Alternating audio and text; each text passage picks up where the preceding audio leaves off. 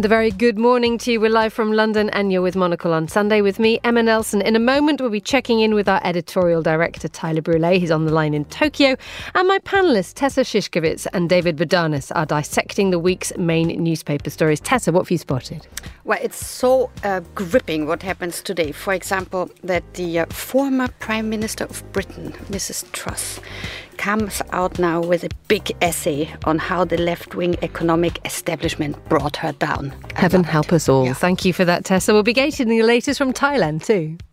Sawadee Ka from Bangkok. This is Gwen Robinson, and I'll be updating you shortly with the latest developments in Thailand and beyond. It's the 5th of February 2023, live from London. This is Monocle on Sunday.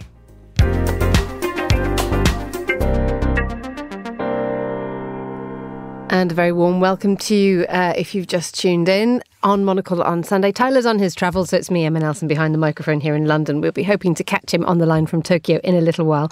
But first, I'm delighted to say that we're basing everything cosily in Studio One here at Midori House with my guests Tessa Szyszkowitz, UK correspondent for the Austrian magazine Profil, and by the author David Bodanis. Good morning. Good morning. Good morning. First time for the first time for Monocle on Sunday for you, Mr. Bodanis. Absolutely. Delighted to have you with us, and you've done this a couple of times before, Tessa. So yes. we'll have a little bit of fun and games. How have your weeks been? busy, I have to say, because we had three years of Brexit uh, celebrations, or rather not celebrations, I think, in this country. Hmm. there is a little bit of sense of morning after. There is a great sense of morning after, and me as an Austrian citizen with settled status here, I'm watching this with sort of ongoing, you know, discomfort about pr- this project that goes so wrong and nobody dares to do anything against it. It's a funny thing, isn't it, that from the point of view if you're British and you're stuck in it, then you're stuck in it and you just have to sort of like run through the wall.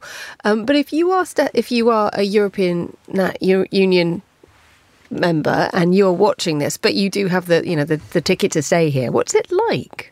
Well, of course, it's it's true. What you are insinuating is that we can come and go. We can, we are part of the European Union um, uh, in in in not only in nationality but also in spirit. What I always find when I come back here now to Britain, and you have such an interesting debate going on within the European Union now about all the things happening globally, and um, there's this exchange in every radio program uh, on the continent about what Paris thinks, what Berlin thinks, what Vienna thinks, or whatever. And then you come back, and here it's only about Britain, Britain, Britain, and how Britain reacts to the war and how Britain reacts to something.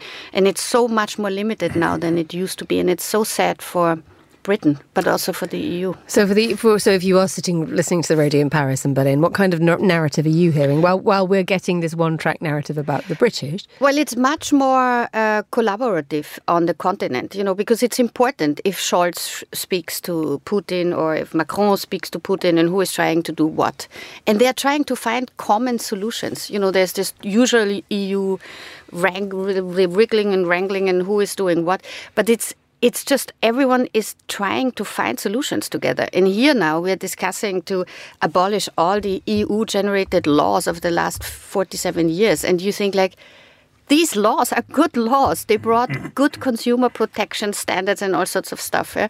And now this is that's the subject that is going on here. And I find it so limited. Mm, it is a strange narrative because arguably those laws were play put in place to avoid any race to the bottom, and yet yes. here the United Kingdom is rushing to yeah. it. But we're talking about the sort of like the ab- abolition of the European Convention of Human Rights or adherence by the by the by the British in a minute. David, what's your, what are your thoughts on this one? Uh, my thought is that this is a wonderful uh, case study for future um, uh, university classes on the developments of authoritarianism. Authoritarian states, they always want two things. One, magical thinking, where you have a single, simple solution. It'll solve all your problems. Just do one single thing. Nothing's complicated. The other thing is to have an enemy. If you have a good external enemy, authoritarians really like that. Keep people scared. Europe has been perfect for uh, authoritarian groups in Britain. It's a single solution. Everything will be magnificent afterwards with plenty of money for the NHS, as we have been assured uh, more than once on buses. And we have a great external enemy. It turns out that the magical thinking is wrong and the uh, enemy is not entirely uh, from without, but that doesn't get in the way of popularity. Okay, thank you very much indeed for that. Let's head to Tokyo now to join our editorial director, Tyler Brule. He's in the middle of his Asia trip. Uh, hello, Tyler. Um, we've been reading your column this morning. Is all well, and what did you end up putting in your suitcase? good morning, Emma, and good morning, uh, guests, and good morning, listeners. Uh, it was very limited. I mean, if you read my column, it was it was both a challenge, but um, I think I've managed to uh, to to succeed uh, because yeah, as uh, you're you're somewhat highlighting, uh, I think I, I, felt sort of a little bit out of shape when it came to that proper whirlwind uh, long haul trip where you're in multiple uh, climatic zones. Uh, you're coming from Seoul, where it was below zero, Tokyo hovering around zero, then you have to jump to well, in this case, on to Taipei and to Hong Kong and to Bangkok and to Singapore. Of course, gets progressively warmer. Um, so it, it does present one or two challenges when you have to cover ground um, and hopefully not uh, check your luggage as well. Now that that is arguably the most irritating thing is checking your luggage. And I know that we've both been in check-in, and you've breezed through with your with your lovely olive suitcase, which which goes everywhere. And I've just been lugging something desperately cumbersome into the into the check-in thing. It, it it's a it's a sort of state of mind that not having to check any luggage in, isn't it? It is. It is. Uh, and it, it does require some some limbering up, but uh, but you also have to remind yourself as well that God created uh, laundry machines and, and, and hotel services for a reason. So they're, they're there to be used. So I think the notion of having to pack, you know, 14 pairs of underwear uh, and, and, and multiple uh, costume and outfits changes are not really necessary. So I said, my, my solution is I just, I pack as if I'm traveling for a long weekend. I'm packing for four days, even though I'm traveling for, for much longer. Um, of course, with, you know, with maybe a, a little bit of uh, warmer weather gear uh, in in the mix as well. Because yeah, then then of course you can use the hotel laundry along the way. And does it provided, of course, you know it, it it functions well. You have to be in, of course, a place which when they say it's going to be back by six, it's going to be back by five thirty. That's what you absolutely need. Does it leave room for any purchases though? Well, let's let's see. I, I, will I will be in Midori House, I believe, Emma, on on the twentieth and twenty first. So. Uh, hopefully you can um, assess then. With an extra bag, I suspect. Um, Tyler, where you are now in Tokyo, ranging around, and it's what it's your second trip in a couple of couple of months now. How's how's Tokyo doing? Uh, because we've all been looking at a country which has been almost from the outside, it looks as if it's been too scared to open up again. Well, this has been uh, part of the challenge, and, and I think on one side, uh, it, many Japanese are are very happy that uh, maybe the country is in this current state where you think going into the pandemic, you think about 2019, uh, early early 2020. This was you know a country which, of course, it was the, the Olympics were, were, around the corner at that point, um, and there was a lot of complaint, a lot of soul searching, uh, a lot of uh, questions uh, around the government of the day. Was it moving just too fast in terms of chasing? Uh, tourism and tourism at every level? Was it not? Was it focusing too much on mass tourism? Uh, versus maybe bringing more upmarket guests into the country. But of course, we saw that Japan really sort of you know raced to the top um, in in the Asia tables uh, in terms of of really being a destination that was welcoming to to all. And it was a bit of a shock. It was a shock to the system for so for so many in Japan. Uh, of course, the industry loved it, and we saw a boom in new hotels opening up, etc. Um, and then, of course, the pandemic came, and I think many Japanese have been quite happy to have the country back to themselves. It's, you know, it feels very much like Japan of the late 80s, uh, early 90s, uh, you, you could say. But of course, there's you know, then there's of course the follow-on problem to that. Of course, they have built up this massive infrastructure for tourism, and uh, there are you know, so many hotels, and you see a government which is is throwing open its doors. It, it wants people to come back, but I think the challenge is you come to a country where 98% of people are still wearing masks outside, and there's you know plexiglass in the food hall everywhere. Uh, at, uh, at at so all of the things that we love about Tokyo, and the, and many of the reasons why Japan, uh, you know, and Tokyo in particular is so loved is because it has this this snap and metabolism to it. And right now, it's you really feel it's it's not quite back where where it was, but many might be happy with that. But I don't think if you're a big hotel owner or running a restaurant, maybe you're you're so thrilled. It's it's an exciting moment though if you're coming to Japan to see to see a city which is clearly an incredibly global place, but obviously the the way that the, the city functions is like nowhere else on earth, is it? So does this now become the the moment when we go? Well, I, I think smart people uh, you know, should should be booking now. I think if if you've never been to Japan, and I'm tra- I'm traveling with a colleague, and you know his his mind is completely blown by everything he sees, and so I think all of the excitement of Japan, if you don't know it that well, is of course is is very much there, and uh, you, you do feel that even places that look like they were shuttered when I was here in in May, places have reopened. There's certainly a bit of a bit of life, but there's still a sense of reserve because even though, of course, you know, throughout this period, a little bit like Sweden, you know, there was nothing in terms of uh, that was sitting on the law books in Japan that was going to prevent you uh, from doing anything. This is all about social guidance and, and of course, the, the social pressures that come with it uh, for people to abide by all of the various rules, which they continue to do. In the same way, anyone who's been to Japan, I mean, you can it can be midnight uh, or two in the morning, and if it's a red light and you're a pedestrian, you still don't run across the street. And that, of course, is what has been a governing, I think, much of the feeling and the spirit off the back of of of, of the pandemic. Uh, and so I think many are saying, well, when is that moment going to happen? Now, sort of unofficially or officially, the the virus will be downgraded uh, to a, a cold, common flu um, come March. And everyone says this will be a point when we get close to Golden Week. Of course, this is an incredibly important time for tourism, for domestic tourism in Japan. That this will be the moment uh, that that things open up. Isn't it strange? But isn't it strange? I think we'll have to wait about, and see. Isn't it strange that we're talking about COVID again? We haven't talked like this for what for, for, for ages and ages and ages, and it's a it's a mm. sign actually that of just how how divided the world still is on on this issue. Now, moving on to where you're going next. I mean, you're, you're I I have no idea who who sorted out your schedule. They must be lying under a, under a table with a damp cloth on their heads at the moment because it's what Taipei, Hong Kong, Bangkok, Singapore. It is yes, off to off to Taiwan next and and again a country which is only recently uh, opened up. So it's going to be you know this it, will be very very interesting to uh, yeah do the numbers, do the thoughts and reflections on all of this, and that's you know, part of the reason why I'm on this trip is to uh, see how all of these cities are recovering, and, and particularly at a time when. You know, there's so many question marks about you know multinational companies. Who's going to go back to to China? We've of course heard so many horror stories about uh, families, not just Chinese families, but also expat families, people who've been assigned by their company to to work in Shanghai, to work in Shenzhen, um, who also managed to get out. Who said absolutely, you know, never going back. Um, and this has, of course, created a race between Seoul, between Tokyo, uh, Bangkok, Singapore as well, to to really jockey for HQs or regional headquarters, to jockey for talent right now as well. That's part of what I want to look at. I want to hear it firsthand from government, uh, also from, uh, of course, the private sector as well, and just try to get a sense as, as to how prepared are these cities. Because we can look at tax incentives, we can look at all kinds of perks, but at the end of the day, you also want to be you're bringing potentially your family with you. Uh, you want to be able to to function in a city, um, and it's it's you know it's interesting.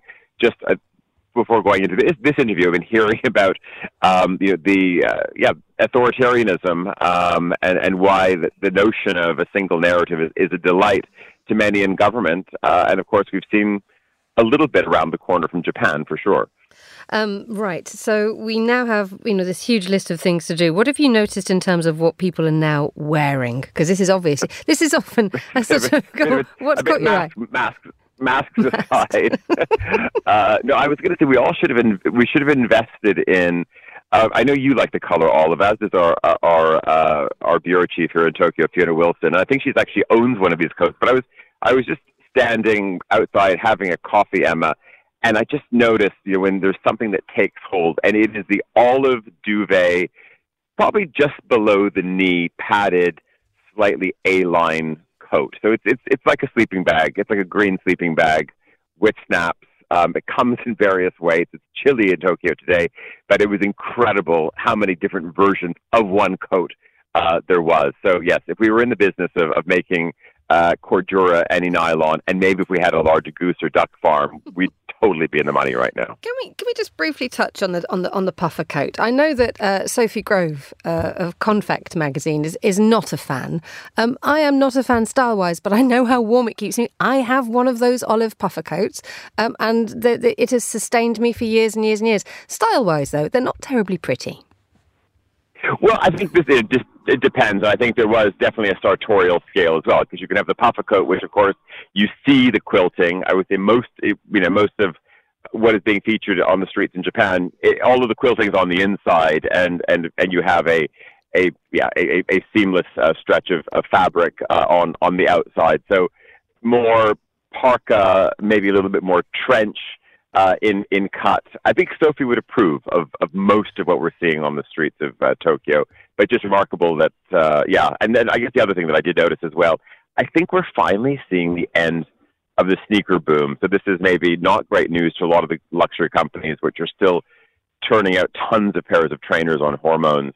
Um, but I just surveying footwear um, in a stretch of Aoyama, I just I sort of felt this sense of relief that people were wearing proper loafers, proper brogues, proper heels, um, really sort of footwear that uh, has you know has not come off of um, yeah, which is in, in one say in one on one level all headed for landfill.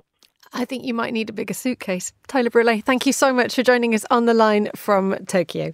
You're listening to Monocle on Sunday. Let's bring back our uh, panelists. Anyone here in possession of an olive coat or a pair of sneakers?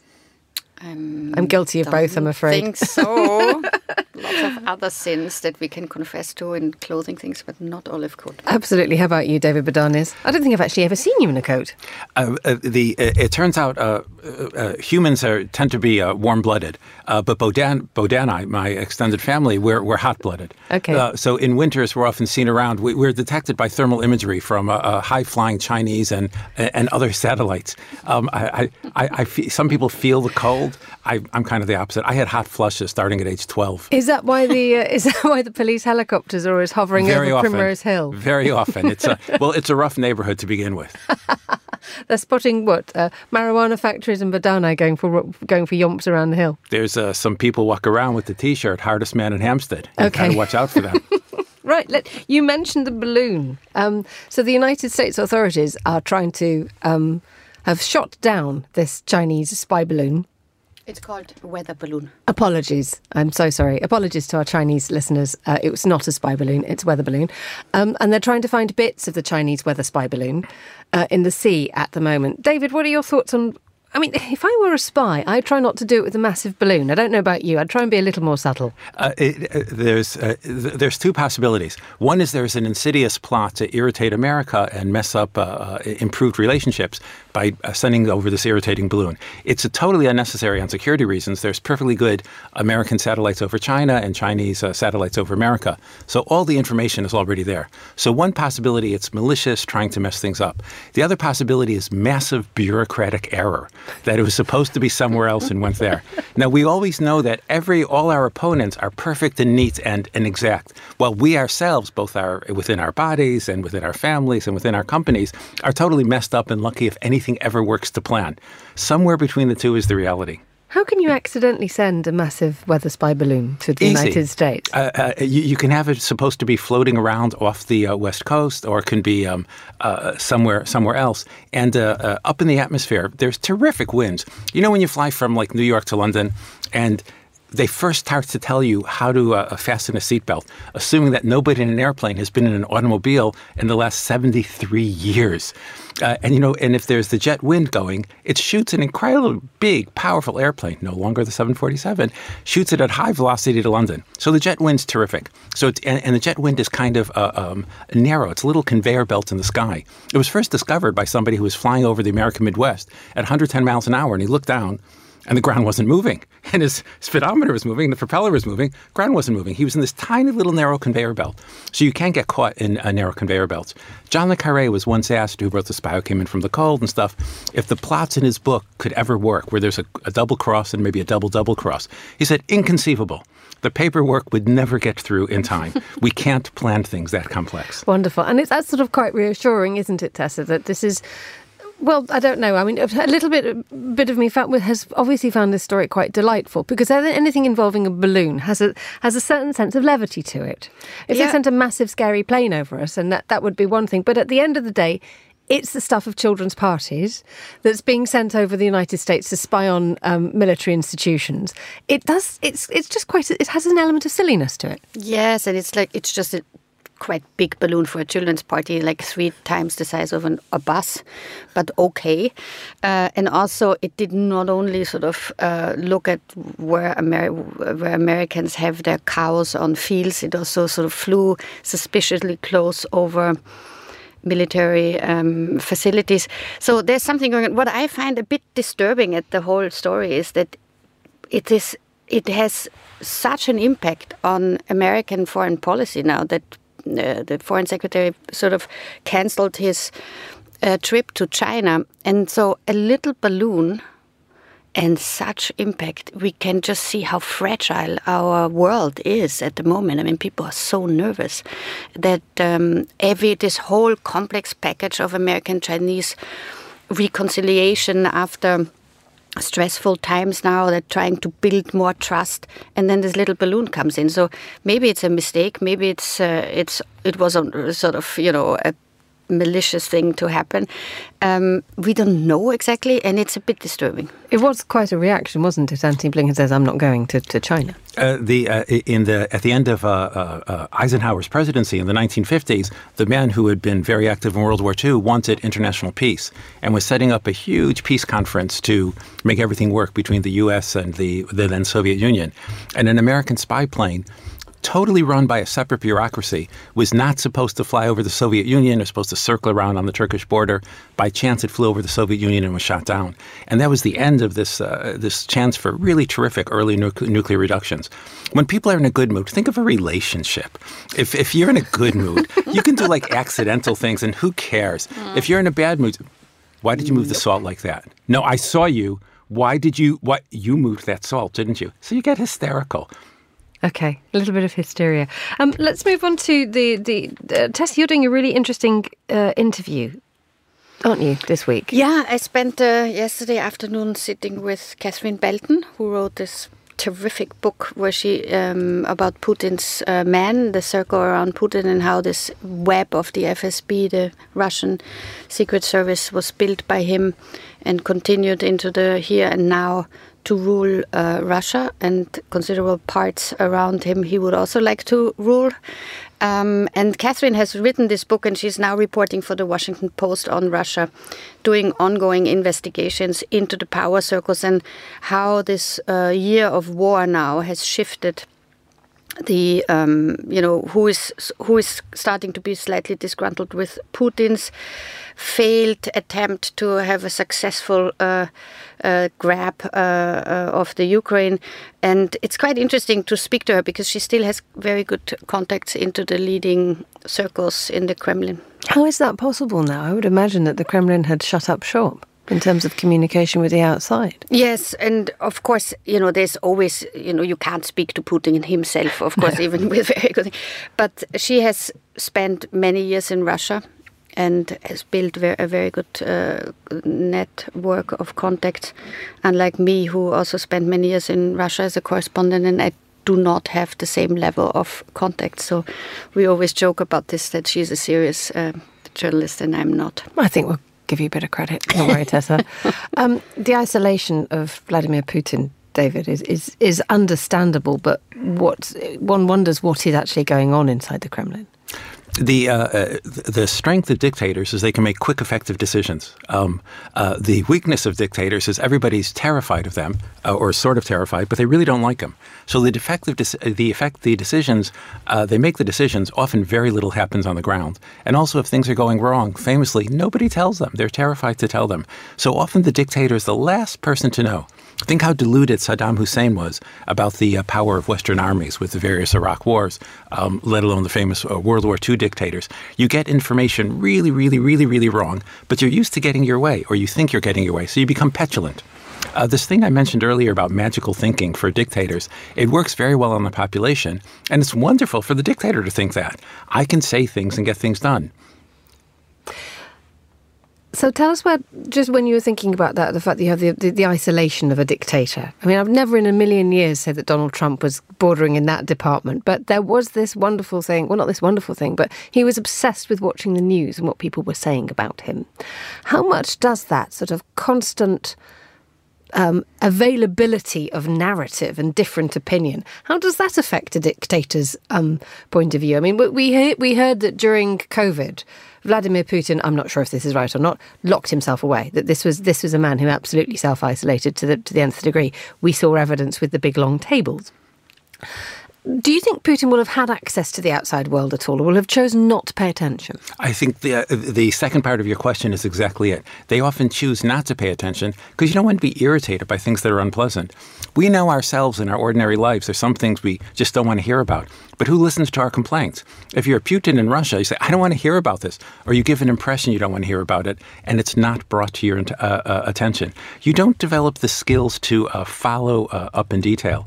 The thing about the uh, uh, someone like Donald Trump being obsessed about the news, dictators often, almost by definition, they set up an establishment on their own. They're not part of a, of a tradition. They're not the third or fourth or fifth generation. So they're utterly dependent on the crowd and their immediate support. That's why they're so suspicious. So suspicious. Someone in the House of Windsor, well, actually, the House of Windsor has changed a little bit.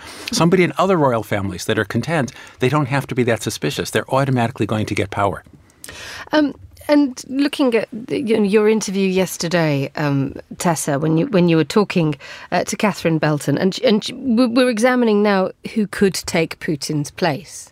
Um, so many reports of you know his his state of health, and you know the fact that I wonder whether, it, when are all these these yes men that David Bodanis talks about, whether at one point they're going to say no, we can't cope with this anymore.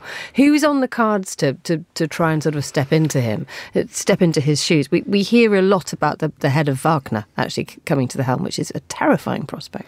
It would be a ter- absolutely terrifying prospect. So um, Yevgeny Prigozhin or uh, Ramzan Kadyrov or these sort of paramilitary warlords that are running around uh, in in this arena of, of of a political drama, but their chances to actually, you know, be leader in the Kremlin are, are small. It's just that they can destabilize everything that can happen when the numbers uh, of the dead uh, soldiers go up on the Russian side, and people get the feeling that this war cannot be won, and it will go on and on and on. So when this happens, then the amount of um, um, troops or, or sort of the troops that are still now under the control of Putin, you know, Prigozhin is not doing totally his own bidding. He's just very loud, and if someone is very loud, it's often because he's not so important also. Yeah i mean i think there's a lot of stuff going on on the battlefields that are absolutely horrifying. And these people are extremely dangerous uh, criminals. But so far putin still has the control over his army and also over these men. But that can change when the war goes on and, and things are not as pleasant as uh, as they are still now for him in terms of power. But there are sort of other people that can replace him, and we have always talked about Nikolai Patrushev, who is the uh, is the sort of former FSB chief and now um, secretary of the Security Council, and he's he's a hardliner. He's a hawk, and he's very carefully, I think, playing his cards. So that's an option. But I would also, and that's what Catherine Belton would also say, like you know, it's all speculation now. We don't know what happened, and usually something else happens than people have been talking about for years now. Um, David, you've written books about leadership and you know how good people can also be leaders, or is that possible or not possible? In the context of what is happening in Russia, how does this? What does history say about how this thing may play out? Um, uh, history suggests that if you look at things going wrong in Russia, they're really likely to get even worse. Uh, the famous uh, uh Eastern European pessimism is there for a reason. It's an adaptive trait. Um, it's incredibly, as we see uh, uh, in Britain, when Britain is under stress, how fragile democracy is, genuine democracy, not an oligarchy. It's only a few very particular circumstances in the last 150 or 200 years in a very few countries that have made this society that's vaguely designed to improve life for ordinary people and not be crazily violent to any weak person around you has had any degree of power. And even the British Empire for a while, although even when it was becoming a little bit more decent to people within Britain in the late 1800s, it wasn't always incredibly nice to people uh, uh, further away who had reduced military power. This is a long way of saying I'm really pessimistic about uh, Russia. Uh, it's a, a, very difficult position, and the uh, traditions of the people uh, make it um, hard to have a, a, calm, balanced, uh, back and forth uh, government. That's really unfortunate because I was going to say, have you got a slightly more hopeful answer to that question? no. Uh, there's the you know, you know they they often say that in South Africa when, when apartheid was coming to an end they said there's a uh, there's a magical solution where everybody gets down on their knees and God descends from heaven and, and solves the problems in South Africa and then there's the realistic one where that doesn't even happen. Okay. Um. well, look, let's let's look a little bit at what else is happening in the in the in the papers. Um, Tessa, you have a you have the Sunday Telegraph in front of you, and you have a, a an article which it's an essay which frankly is has left many of us slack jawed. Well, we are also talking about the Sunday Telegraph. Okay. I mean, so it's not a big surprise that they uh, bring that or that Liz Truss went to them to to to launch her her bid to re-enter uh, civilian lives and explain her view of what happened. But it is an extraordinary piece of how she blames everyone for the disaster that she infected uh, on this just, country. Could you I just mean, briefly just recap the disaster that happened? Well, she was uh, in power. She was in Downing That was the disaster. 40, 45 days, and that was enough to bring, um, you know, send the pound tumbling. Uh, her mini budget that she launched with uh, Kwasi Kwarteng, who she promoted to chancellor, uh, was just within days. Uh, economic it, it, I can only say the end disaster for for Britain, and that on you know after already twelve years of uh, Tory uh, politics, which sort of strangulated um, services like the NHS, and so after all this, she now comes out and she says. It's a little bit of this and a little bit of that. Who is to blame? So Joe Biden didn't help help because he criticized her her budget, and also David Cameron and Theresa May and Boris Johnson are a little bit to blame because they have. Uh, triangulated uh, uh, with Labour together on sort of you know they, they didn't help, so she she sees herself still as this, you know, heroine of hard conservative visionary politics. And it's just amazing that she does not see how spectacularly she has failed. It's a, it's an astonishing story, isn't it? Because within the space of just a few days, uh, here in the United Kingdom, the cost of people's mortgages soared. People were now reaping very, very real consequences of, of, of, of a 40 day tax slashing approach, which shocked everybody. I love the fact that she blames President Biden. It's like it's it's everybody but me. People are really feeling what she did forty, you know, in the, in the space of her forty something days. Well, she what she t- tries to explain is that if she was uh, that sh- that she thought when she came into office that her vision and her her her program would be respected and that's what she can't get over with that that that you know the Bank of England had to interfere after she launched her plans for the mini budget to to to to keep the pound from from imploding, and so it's quite astonishing that she thinks that if she would have been allowed to stay in office, it would have been somehow be okay. David, you're smiling. Come in, come into the debate. Um, uh, uh, uh, the, the, the lady who will always be associated with a uh, surviving lettuce in our future history books gives me immense pleasure to talk about. Uh, there's a couple of things. One is that uh, blaming a, a left wing um, center is really important for her. It's a single cause of all problems, and th- then you're safe. Also, on a more psychoanalytical psychoanalytic level, somebody like her, if she were to look in the mirror and say, "Oh, I made a big mistake," you're um, you're really really uh, criticizing yourself. Also, in particular, you remember she got rid of the, uh, the, the groups that could assess the budget before it came ahead. Uh, some of the top people in the Treasury and some of the top groups that were set up to, specifically to assess it. Well, that matches her own life. Her her uh, dad's a, a, a well-known uh, math academic. Her mother, I, I, don't know if she's an academic too, but highly educated. And the parents have written against her uh, quite often. They they really are not impressed with their daughter, and they've talked about you know if they were ever to vote uh, for the, her political party, it would only be for the sake of the daughter. That they were against the principles, and she knows that also. She was an okay student. She actually studied mathematical logic for a while uh, at Oxford in the 1990s. She wasn't terrible at it, but she wasn't great at it. But she picked up a really uh, dangerous lesson which is there's a single abstract principle, and if you apply it, everything follows from it uh, completely. That might apply in mathematical logic, not so well when it comes to uh, human behavior. And if you think about it, getting rid of her parents were always, as she was growing up and becoming conservative, telling her she was wrong and that was uh, incorrect and that it didn't work out and it wasn't kind. And when she finally had power, she pushed aside the parent sort of people, the effective head of the Treasury, the head of these research groups, the people who filled the role that in her past her, her dad and mom filled. And what happened? It's kind of like giving a petulant child sheer total power. Chaos ensues. That's an astonishing. I hadn't really thought about what her background um, yeah. says about her. I mean, one, one one can only thought that, that she'd be looking at it from a purely sort of financial or sort of policy related thing, but it is actually a family thing that you believe that she pushes.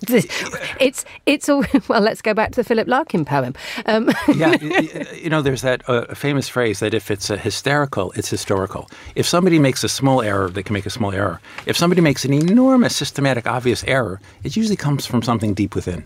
Okay, thank you very much indeed for that. Let's head to uh, Bangkok now for a roundup of what's making the news there. I'm delighted to say I'm joined by Monocle's Bangkok correspondent Gwen Robinson. Good afternoon, Gwen. Sawadee How are you doing? How's Bangkok well, looking this I'm afternoon? In, well, I'm hanging in there through the clouds of smog. If uh, anyone's been following it, it's sort of we can discuss that. But uh, Thailand has just uh, come to the most uh, uh, most intense clouds of pollution that has, has suddenly seen it come be, be declared the fourth worst air pollution in the world at the moment. Gosh, what's that like to live through? Because I know that they're, they're closing schools and they're closing offices, aren't they?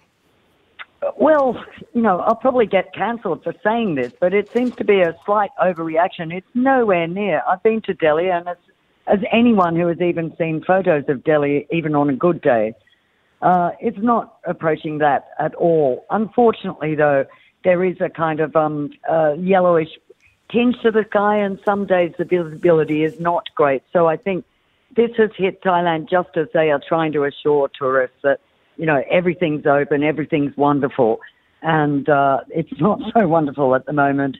And it is a seasonal thing, but apparently being exacerbated by very stagnant or still weather conditions. But honestly, it's affecting more than 40 of the 77 provinces. And uh, the Health Ministry has reported that more than 350,000 people are reporting medical issues uh, con- connected with the pollution. So, you know, it is a problem. It's annual or seasonal. Um, the government is again saying they're trying to do things about it, including artificial rainmaking and having meetings. Um, and you know this this continues. So um, you know, we've got elections coming back, and, and that might be an, that doing something about air pollution might actually become a serious political issue in the coming months. When are the elections happening? Just bring us up to date with that, uh-huh. would you, Gwen? That's a very good question. I'm delighted I asked we don't, it. Well, we don't have a date yet, but um, you know, un, under for various reasons, they really should be and, and have to be held uh, within uh, May. So a lot of people are speculating on early May. Um, and certainly, I mean, you know, campaigning season is out. We've had some extraordinary, uh, we've had extraordinary political unholy alliances and, and rifts in the ruling coalition. You've got the deputy, the very powerful, one of the the three deputy prime ministers, very powerful Prawit, uh, leaving, splitting with the, the prime minister Prayut, and they're now they're now running against each other. And there's a lot of speculation about um, you know, various other candidates, including the daughter of uh, exiled Prime Minister Thaksin, who uh, has indicated very strongly um, that she uh, is interested in running for the Pheu Thai party. So, you know, it's shaping up to be quite a contest. Um, just let's move on to, to, to the state of um, well, there's there, have been quite a few protests in, in Thailand over the last few hmm. years, mm. obviously, um, and you know to, to various degrees of uh, success, one could suggest. What's what's happening with that at the moment? Because it, it's something that the outside world hears about, but from the point of view of living in Bangkok, what is what is going on? Yes, it's a very good point, and, and particularly raising it in the context of elections. Oddly, you know, a few years ago, we I think the world saw this massive tide of uh, youth unrest and angry students uh, flocking into central Bangkok and and shouting the sort of unthinkable, which is anti-royal um, slogans and uh, mottos, and uh, that was met by a swift crackdown. And uh, really, I think by last year, the student movement was all but, you know, smashed or at least uh, had uh, run out of steam. But it kept simmering along. And recently, I think some very brave students reignited all that by going on hunger strike, and and the country is really following the fortunes of um, of uh, several young hunger strike. Well, they're all university age um, who uh, have vowed not to um, stop their hunger strike until uh, remaining political prisoners are released. And uh, amazingly, last week uh, the Thai government did release a couple of um, young men who are in uh, in prison on lèse majesté or um, anti-royal royal defamation charges. But that has not uh, that has not persuaded the young hunger strikers, and they are now into hospital. Uh, I think they can do things like force feed people, so I'm not sure they will die imminently, but it's certainly uh, escalating uh, the temperature, the political temperature, so far not really feeding into any electioneering because everyone in Thailand knows to leave that that very sensitive topic about the royals alone. Uh, which we shall do as well. Let's move abroad to uh, other oh, parts. Of the... I don't want to. Join, I don't want to join the, the people still in jail. I won't do that to you, Gwen. I promise you. Let's head to Indonesia. Ah, yes. Right. Would you like to know what's going on I, do you know, I couldn't think of anything I'd like to know more. I'm sure the listeners would too. Actually, you know, to be fair, this is Indonesia's great diplomatic moment after some big successes hosting G20 uh, late last year and uh, the shuttle di- diplomacy by uh, Indonesian President Jokowi trying to make peace in Ukraine. Obviously, he wasn't successful, but you could see Indonesia trying to carve out a bigger role. And now they have just taken over and the last couple of days convened their first uh, ministerial meeting for the Association of Southeast Asian Countries, uh, uh, ASEAN Association of Southeast Asian Nations, rather. And uh, uh, Indonesia is the new chair under a rotating system. So for the next year, uh, Indonesia will be in the driver's seat. And this is, I should remind people, Jokowi's last year in office. So clearly, you know, his government is anxious to make it a very successful one. Um, unfortunately, there's a deep, deep, deep festering issue in ASEAN, which is what to do about Myanmar, uh, which is, you know, spiraling downward, as I think all our listeners know. And, and Jokowi has said, I think it was earlier last week, that Indonesia is going to send one of its top generals to Myanmar to talk to the junta to say, this is how you make a successful transition to democracy? Yeah, I thought that was quite cute actually, because I couldn't imagine anything more, you know, um, futile really. These um, these generals who are driving this coup with absolutely unspeakable savagery and uh, daily wholesale bombings of villages, and uh, we're seeing 1.5 million people have been displaced since the February 1, 2021 coup, um, and it, it, there's no signs of abating. So I would say that if, you know, maybe Jokowi knows something we don't, there's some super, super diplomat general who is going to romp into Naypyidaw and, and tell uh, Min Hlaing, the junta chief, how it's done. But I'm not sure, you know, there's a lot of, I mean, that, that statement by Indonesia was met with, um, sort of stunned silence, really, amongst uh, the other ASEAN leaders, uh, um, because uh, you know these these are not uh, men who seem to be listening to anyone in terms of the the ones the generals in Naypyidaw. Uh, finally, there's uh, you want to talk to us about food, I understand, and how the ah. how Thai how Thai people are getting very cross about the fact that they have the twelfth worst dish in the world. Oh. Oh, I'm glad you brought it up because this seems to be exciting Thais more than almost anything else. Um, I mean, you know, it's one of these gimmicky lists, I think. I hope I don't get sued for saying that, but uh, this uh, food site, Taste Atlas, which ranks things, uh, ranks food and ranks dishes um, and ranks countries for the best and worst cuisines, um, has come out with a new list, which, uh, as you said, ranks one of Thailand's greatly loved dishes, which is gang som, as one of the worst dishes in the world, which is patently. I mean, it's so. I've, I've eaten it before. I don't think it's great, but I would certainly. It's nothing, nothing like the worst in the world. And if I mean, I don't want to drive people to the site, but some of the the dishes on that list are, are, are pretty, uh, you know, pretty, pretty confrontational and challenging. And when you look at a, a quite a reasonably tasty gangsom, is a very sour, pungent curry. It's watery nothing like you know the curries we know, green chicken curry and and massaman curry, uh, sort of thick and coconutty in some cases. This is sour. It's extremely spicy, and um, you know redolent of sort of very strong fish paste or shrimp paste with a bit of herby omelette floating around in it as well, um, and a sort of curious, intense orange colour. So I don't think foreigners do like it much, and you don't see it on many uh, you know, general Thai restaurant lists. but it's certainly very popular here. So, of course, Thai netizens have gone overtime in their fury um, at uh, being included. But of course, this is exactly what Taste Atlas wanted. Was you know they've they've gone viral. Everyone's sending the links, and every restaurants have decided to promote Gangsom specials this week.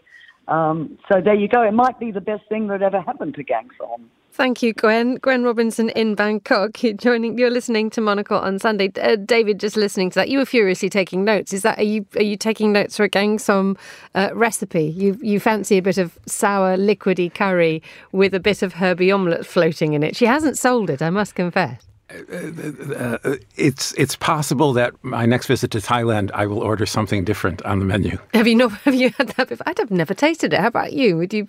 It doesn't look so no. bad, but I quite like sour things. And a herby omelet's all right. Yeah, and uh, particularly sort of Thai food and every Asian food is very welcome in my case, but. Maybe not gangsom. I think maybe that's what we're going to look for. Uh, we'll be back in a moment. You're listening to Monocle on Sunday. Monocle's February issue celebrates places that work, providing a roll call of appealing outposts that will inspire and encourage you for the new year ahead.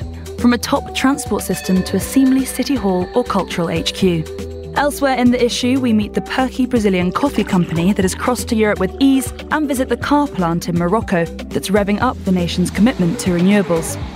And then, as usual, there are reviews of the best hotels, restaurants, and travel hotspots to pack your diary with throughout 2023. Order your copy of Monocle's February issue today or subscribe to get instant access online.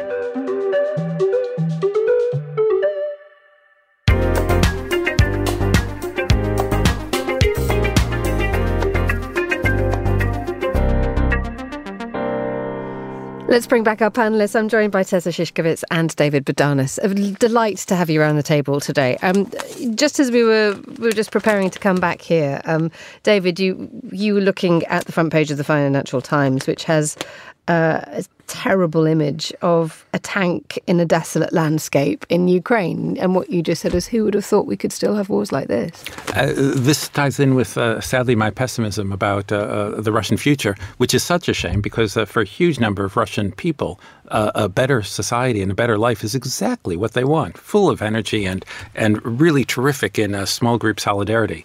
there's just often a let down by the power structures. Yeah, so this is the, the, the beast within mankind, the original original uh, Adam uh, ADAM that's uh, still there. We uh, we it was masked because of the uh, several uh, decades of U.S. NATO protection and memories of what warfare in Europe does but good memories often last for about uh, one human generation. The uh, the uh, letting Wall Street off of its constraints, which were set up during the Great Depression in the 30s, they were sort of let down, uh, uh, brought to an end about the length of a human life, 60 or 70 years later. People kind of forgot, and, and then indeed the, the banking crisis of 2008 followed. And this is something that we're seeing in Austria, isn't it, um, Tessa? And also, I mean, we'll come to Germany in a minute, which is so openly grappling with how it navigates a return to military um, involvement.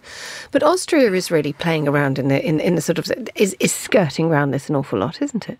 It is, and I have, you know, being Austrian, I have an understanding for this um, dreadful uh, realization that we thought these type of wars, man against man, tank against tank, trenches sitting there, that this was over, and now we find ourselves in this, and it has a huge effect on on people now in Germany and in Austria because and in Poland, of course, also, you know, in all these Central European uh, states that have been battlefields for so many times and endured these wars that were such huge mistakes of nationalism and and and country against country, and particularly, of course, in Germany and in Austria, with the Second World War on our minds, but also as you see the success of this film now that the um, essay here in the FT is mentioning, uh, All Quiet on the Western Front. It's such a, you know, it's so deep in our collective memoir how useless in the end these wars are and what this essay also talks about and i think it's really really important to understand that that that in Germany and in Austria, we are realizing now that our pacifism that we grew up with, our generation, I'm 55, thinking that there won't be a war, but that pacifism sometimes is not about peace. And that's what we see now. We have to be prepared to engage on this, the on the right side of this war. And this pacifism is really difficult because it comes it also comes it's often described as neutrality um, which many, which, which others accuse, you know, the Austrians and the Germans are saying neutrality is actually actively trying to avoid a problem which which must be faced. But it has been absolutely at the core of Austrian and German identity for ever since the end of the Second World War. Well, we must not get involved. Yeah, it's it's a very that's true, but there's a decisive difference between Germany and Austria. Um, you know, Germany is part of NATO and uh, has been unified, and, and that was that with neutrality. I mean, since then it's a, clearly a Western power uh, for for all, and and of course you feel in Germany that some uh, parts of Germany, like in the east, are are more can be seen as more pro uh, Putin also in parts. I mean, nobody's really pro Putin anymore now, but feels that there should be more ceasefire than than war uh, efforts. Austria is really different. I mean, there was a really really nice story this week that a colleague of mine wrote about um, uh, that Austria has 52 um, Leopard tanks, the German model. And of course, Austria is not even thinking about sending it to the Ukraine because we claim we are neutral. Uh, and I think it's a huge mistake to, to claim to be neutral towards such an aggression that we see coming from Russia. But that's the government's position. But we do train soldiers on these Leopard tanks in in in Austria, and so we do train Hungarian soldiers how to use these tanks. So that's I find really ironic in this scenario that the Hungarian soldiers are okay, but Ukrainian soldiers we can't train because mm. we are neutral. So I, I really would hope that there is this year and the coming months when this war will be ever more desperately fought in the Ukraine, that at least the support structures could be strengthened also in Austria to, to, to help the Ukrainians to defend themselves. Mm. And, and David, Austria's um, uh, defense minister has said that it's important that Austria keeps channels with Russia open. Uh, she says it's important not to help, but also to keep dis- diplomatic channels open. Uh, we have a great history in Austria as mediators. It's a really difficult path to tread because if you are thinking 10, 15, 20 years down the line, someone has got to talk to somebody eventually. Yes, so there's there, there's parts of the Austrian uh, tradition. I spent a while with Bruno Kreisky uh, uh when I was younger and he was older, which is terrific on that. Uh, the, uh, Switzerland uh, has tried to do that for a long time. I think the, the, the, the, reason for the shift, the, the reason the shift is we're not seeing it quickly enough, is we know in our own lives if you have a traumatic event, you recoil from it and you adapt yourself to how to deal with that traumatic event. If you've been mugged or become poor or become rich or whatever it is, you adapt. And then you, you stick to the adaptation and you kind of don't notice how the external world is changing. That the adaptation was maybe perfect for a certain period in time, but the world around you is changing. And entire countries can be like that. So at the moment, we're lucky enough or unlucky enough to see Austria and Germany beginning to reconfigure as their people are realizing the world is changing. Same thing with uh, Sweden and Finland with regard to NATO. And it's a difficult thing. I mean, just looking at this article in the in the Financial Times, uh, it talks about the idea, you know, that that Germany's collective conviction that armed conflict is inherently futile has been severely tested. Um, it's, it's, a you know it's a brilliant, brilliant article by Katja Hoyer. Um, Katja also mentions the fact that uh, going back to the 1920s, which is post First World War, that there were intellectuals who were responding to the First World War with a, with a rejection of all wars. I mean, this is not the first time that this question has been asked, is it? Of course, and it's also very important not to fall into, uh, you know, nobody's is is saying that war is a good thing. I think that's the crucial mistake that intellectuals in Germany who signed this famous letter in the spring to call for a ceasefire and not to deliver weapons. The crucial mistake is that we don't have a choice sometimes, and this is this war is being brought upon the Ukrainians and, in a sense, uh, upon the entire uh, Europe now, and there must be a response that we have to keep thinking and not getting stuck in in in in in, in, in, in a misunderstanding of the twenties, where of course we everyone was pacifist then. Didn't last very long in Germany. I mean, there's such a, as you say, yeah, it's a, such a traumatic situation that these societies are in, and I feel it in myself too.